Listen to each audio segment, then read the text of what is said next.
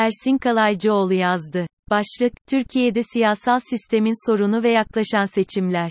Türkiye'de siyasal sistem bir sorunlar sarmalıyla karşı karşıya bulunmaktadır. 16 Nisan 2017 halk oylaması ile bir kez daha değişen 1982 Anayasası ve onun ardından 2018'de yapılan seçimlerle hayata geçen rejime, siyaset sosyolojisi açısından, Sultani ZM adını veriyoruz. 1. Bu rejimin en önemli özelliklerinin başında hükümetin karar almasının bir tek liderin kişisel takdirine dayanmasından ibaret olması gelmektedir. Bu hükümet tipinde yürütme sadece bir kişiden oluşmaktadır, bakınız. Anayasa MD 8. Bu biçim ve içerikte alınan kararların sınırlandırılması, dengelenmesi ve veya denetlenmesi söz konusu olmadığı için, Sultani ZMDE anayasa ve yasalar ve onların içerdiği kurumlar etkinliğini yitirirler. Sultani ZM kuramını geliştiren Çehabi ve Lins 2, bu rejimlerde hükümetin nerede bittiği, devletin nerede başladığının belli olmadığını, dolayısıyla kuvvetler ayrılığının mevcut olmadığını, her üç kuvvetin de tek bir liderin hakimiyeti altında olduğunu vurgulamışlardır. Ayrıca, Sultani ZMDE Anayasa Takiyesi, Constitutional Hypocrisy dedikleri bir anayasızlaştırma, anayasa ve yasaların iktidarı bağlamaması keyfiyeti, olduğunu da saptamışlardır. Türkiye 2018 sonrasında bu özellikleri gösteren içerikte bir hükümete sahip olmuş ve onunla birlikte dört önemli sorunda bütün heybetiyle ortaya çıkmıştır.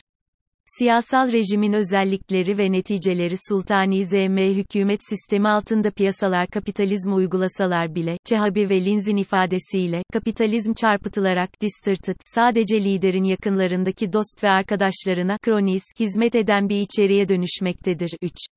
Bunun sonucunda sultanizmle yönetilen hükümetlerin iktidar olduğu yerlerde ekonomik büyüme olumsuz etkilenmekte ve uzun dönemde yıllık ekonomik büyüme hızı sıfıra yaklaşmaktadır. 4. Türkiye'de de Cumhurbaşkanının halk oyuyla seçilmeye başladığı 2014 yılından itibaren ekonominin 7 yıl boyunca arka arkaya küçüldüğü görülmektedir.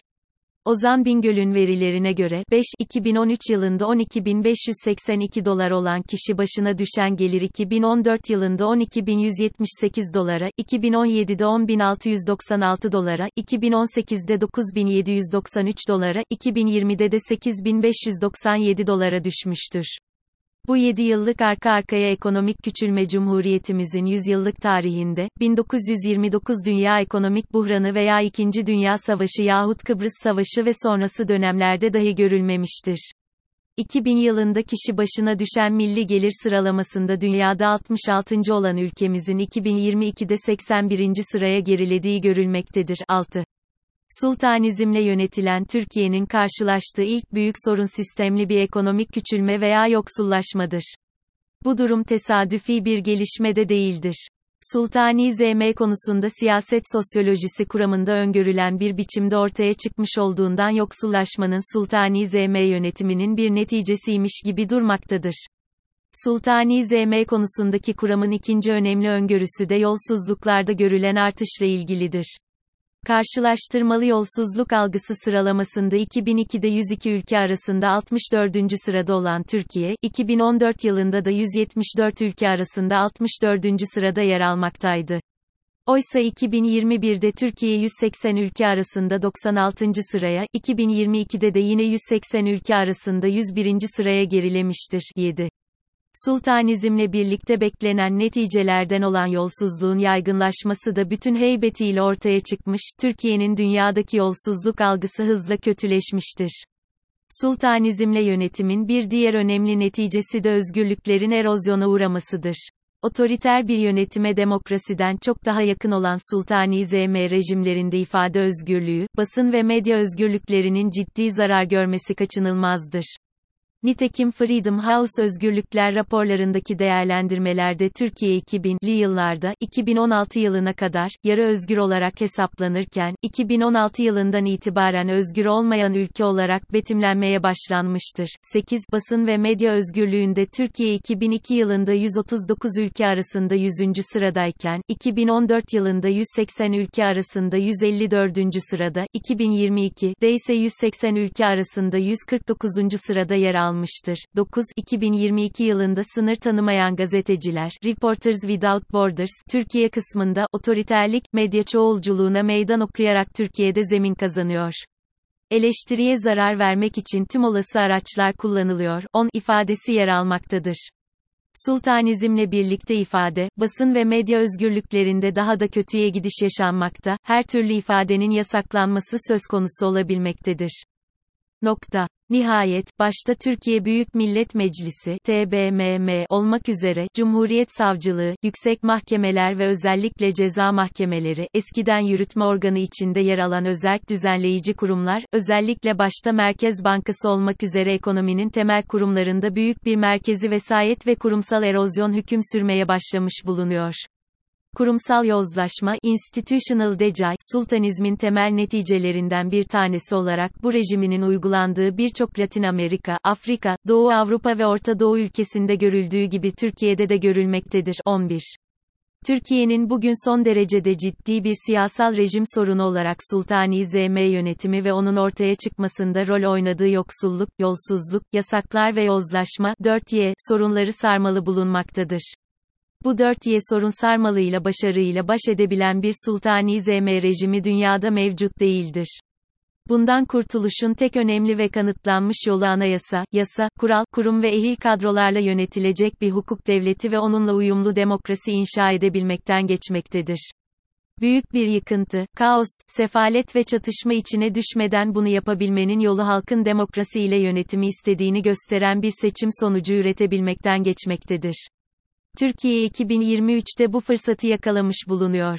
Eğer bu fırsat kullanılabilir ve sultanizmi savunan partiler ittifakına karşı, demokrasi ve hukuk devletini savunan partiler TBMM seçimlerinde 5'te 3 çoğunluktan fazlasını ve Cumhurbaşkanlığı seçimlerini eşanlı olarak kazanabilirlerse, Türkiye bir demokrasiyi yeniden hukuk devletiyle birlikte inşa etme ve uygulama fırsatını yakalayabilecektir. Türkiye'nin seçimi, ya demokrasi, ya SULTANİZMLE yaşama devam. 2023'te yapılacakmış gibi görünen milletvekili ve cumhurbaşkanlığı seçimleriyle Türkiye yeni bir siyasal rejim tercihiyle karşı karşıya bulunuyor. Bir yanda Sultani ZM rejimini savunan ve onu sürdürmeye odaklanmış AKP, MHP, BBP ve ona eklemlenme pazarlıkları içinde olan HUDAPAR ve Yeniden Refah Partileri Cumhur İttifakı'nı oluşturmaktadırlar. Diğer yanda CHP, İYİP, DEVA, DPG, PSP'den oluşan Millet İttifakı, HDP, TİP, MHP, HPT, ÖPSMF tarafından oluşturulan Emek ve Özgürlükler İttifakı ve yeni yeni oluşan başka ittifaklar bulunuyor. Burada bir yanda Sultani ZM diğer yanda da demokrasi ve hukuk devletine geçişi savunan siyasal parti ortaklıkları oluşuyor. Türkiye'nin din, mezhep ve etnik kimlik üzerinden oluşmuş bulunan kültürel fay hatlarının belirlediği toplumsal kesimler ve seçmen bloklarından oluşan sosyopolitik yapıyı daha da karmaşıklaştıran bir otoriter demokratik rejim ayrımı fay hattı daha oluştu. Önümüzdeki seçimlerde siyasal rejim tercihlerinin ön plana çıkacağı bir seçim olursa, adeta 2017 halk oylamasında olduğu gibi yeniden bir referandum ile Türkiye'nin sultanizmle mi, yoksa bir demokratik rejime doğru mu yoluna devam edeceğine karar verilecektir. Bu amaçla Millet İttifakı partilerinin son birkaç yıldır bir hayli çalışma yürütmüş olduğunu görüyoruz hem güçlendirilmiş parlamenter demokrasi konusundaki vizyonlarını içeren bir rapor, hem de buna geçiş için atılacak adımları da içeren bir mutabakat raporu üretmiş bulunuyorlar. Diğer ittifak ve siyasal partiler henüz bu konuda ayrıntılı birer öneri sunmamakla birlikte, onların da Cumhur İttifakı'nın izlediği sultani ZM yolunu tercih etmedikleri ve demokrasiye doğru bir değişimi destekledikleri görülmektedir. Bu durumda Cumhur İttifakı iki önemli seçim propagandası yaklaşımı içine girmiş gibi görünüyor. Bunlardan ilki seçimi öncelikle Cumhurbaşkanlığı adayları arasında ve bilhassa Cumhur ve Millet İttifakları adayları arasındaki bir yarışa indirgemek amacını taşıyor. İkincisi ise, iktidar seçim propagandalarını olabildiğince kültürel fay hatları üzerinden bir ayrışma ve çatışma, kulturkampefe, üzerine inşa etmeye çalışıyor. Burada özellikle dini ve milli değerler, simgeler ve memler sık ve düzenli olarak kullanılarak, muhalefetin olabildiğince bu değerlere düşman olduğu mesajları verilmeye çalışılıyor. Hatta AKP Başkanı olarak 5 Şubat 2023'te yaptığı aydın konuşmasında Cumhurbaşkanı Tayyip Erdoğan, muhalefete öyle bir çakalım ki bir daha bellerini düzeltemesinler, diye bir açıklamada bulundu adeta muhalefeti ortadan kaldırmaya ve muhalefet olmadan iktidarda kalmaya özen gösteren bir yaklaşım sergilemeye başlandı.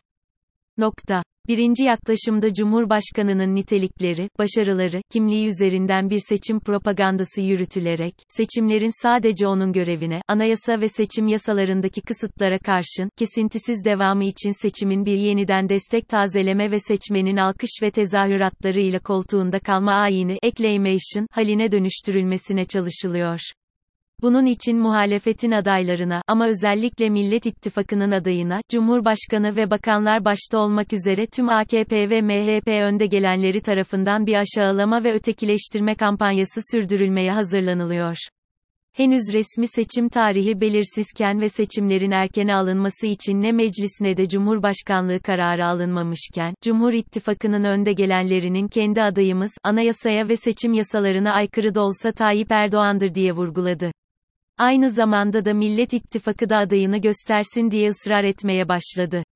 Bu durumda iktidarın seçim kampanyası 4Y sorunlar sarmalından özellikle uzakta, öncelikle ve mümkünse sadece adayların şahsi özellikleri ve temsil ettikleri partinin Kulturkampf'taki konumu üzerinden bir adaylar arası ağız dalaşı ve karşılıklı saldırı halinde geçmesini hedefliyormuş gibi görünüyor.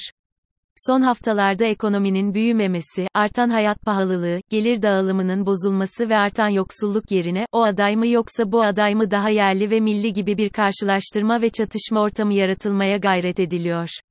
Böylece 4Y sorun sarmalının görünürlüğünü azaltan bir çerçevede rejim, partiler, kurumlar, yasa, anayasa yerine adayların kişilikleri üzerinden seçimleri adeta bir güzellik yarışması ortamına dönüştürmeye çalışılacakmış gibi duruyor. İkinci olarak, Kulturkampefe üzerinden farklı seçmen bloklarının arasını olabildiğince açmak ve fay hatalarını derinleştirerek, seçmen bloklarının oy tercihlerinin değişmesi veya aşınmasını durdurmak yoluna gidiliyor.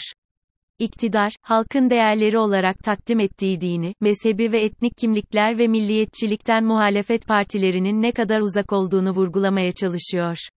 Ayrıca muhalefetin bu değerlere ne derecede düşman ve tehditkar bir konumda olduğunu, eğer iktidara geçerse, iktidara destek olan çıkarlara ve patronaj ağlarına nasıl zarar vereceğini vurgulamaya devam ediyor.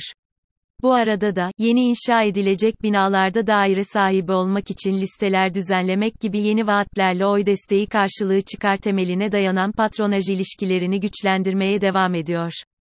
Böylece ekonomik zorluklar ve yoksullaşma, yolsuzluk ve yozlaşmanın etkilerini azaltmaya, aynı zamanda da bu konular yerine dini ve etnik kimlik esaslı simgelere ve memlere seçmen dikkatini odaklamaya yöneliyor.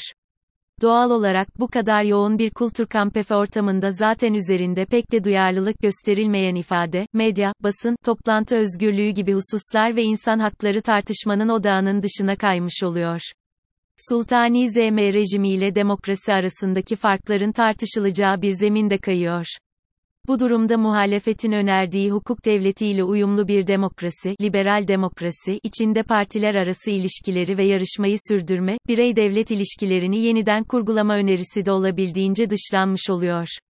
Oysa Sultani ZM sürdükçe yoksulluk, yolsuzluk, yasaklar ve yozlaşma da sürecek.